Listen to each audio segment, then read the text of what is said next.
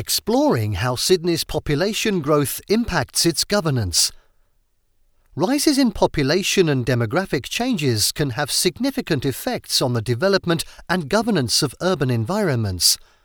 Associate Professor Glenn Searle of the University of Sydney recently published a paper that highlights the ways in which Sydney's rapid population growth is supported by national immigration targets and the state government's desire to keep Sydney ahead of other Australian cities as a global city.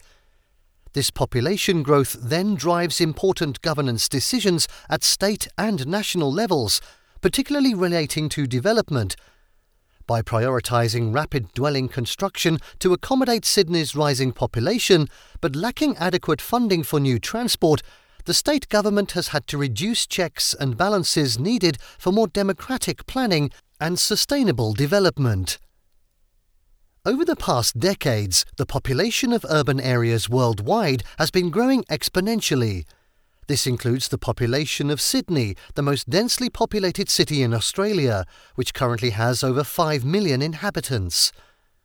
Rapid rises in population are known to influence government decisions, both at a city and national level. For instance, they can encourage governments to invest more in sectors that support urban development, such as the construction of large residential areas or increased transportation provision. Associate Professor Glenn Searle at the University of Sydney has recently published an article exploring how Sydney's population growth is encouraged by national and state governments, but also drives decisions and actions of the state government. In his paper, Associate Professor Searle suggests that Sydney's rapid rise in population, which is expected to continue over the coming decades, is influencing important government decisions related to the city's development at both a national and state level. Firstly, he highlights that immigration and population growth are supported by Australian national and state governments, including the Government of New South Wales, the state of which Sydney is the capital. In fact, growth in urban populations can create jobs, promote economic growth, prevent recession, reduce the average age of citizens, and increase taxation intakes. In a federal system like Australia's, the state governments also seek population growth as part of interstate competition for economic development.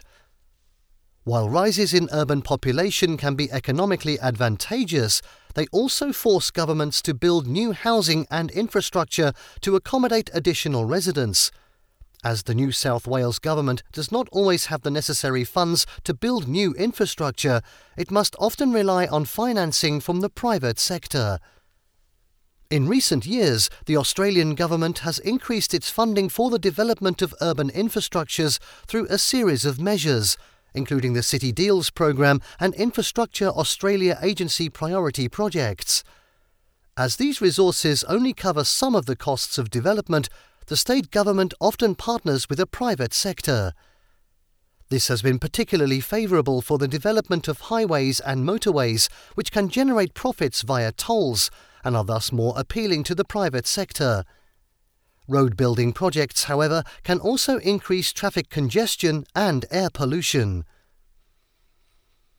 As Associate Professor Searle highlights in his paper, Sydney's population growth is also prompting the New South Wales state government to prioritise dwelling construction projects, such as building apartment blocks and housing estates. Unfortunately, to facilitate dwelling construction, the government increases its control over development and limits community opposition to projects.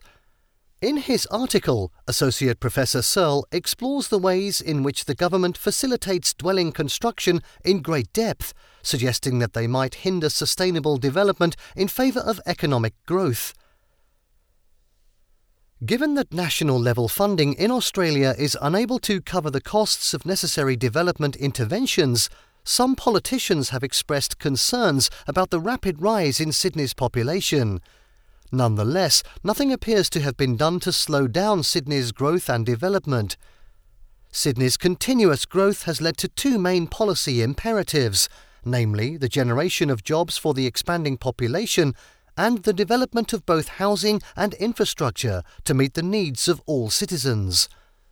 construction has become increasingly important, providing jobs as well as new housing and infrastructure, and these construction projects have been mainly funded by the private sector.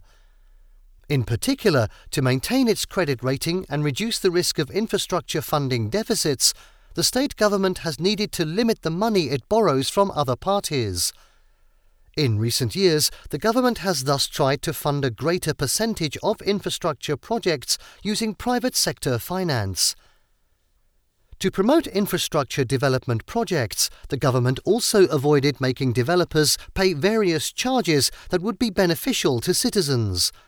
These include value capture, a charge that developers are typically asked to pay when they are changing a plot from rural to urban, or from an area of low population density to one with higher density, which automatically increases the value of developers' land. This has also led to the development of fewer people friendly green areas, with a greater focus on the construction of dwellings and motorways. In his paper, Associate Professor Searle also highlights the impacts that the rapid growth in population and a lack of inclusionary zoning initiatives have had on house prices in Sydney.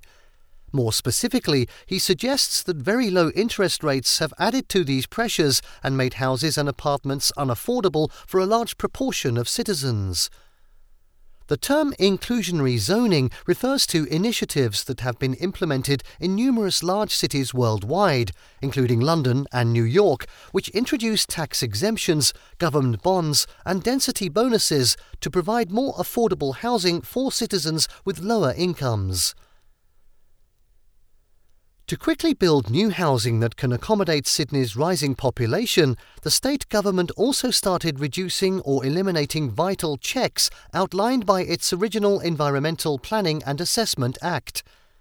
As a result, many development projects may not be environmentally friendly and might be lagging in the provision of green spaces. Finally, Associate Professor Searle discusses the government's efforts to reduce citizens' opposition to development projects in Sydney. This was achieved by advertising or emphasizing the job related and economic benefits of growth and by limiting the legal avenues that citizens can use to oppose development. Associate Professor Searle's paper is a valuable contribution to the discourse surrounding governance and population growth in Australia.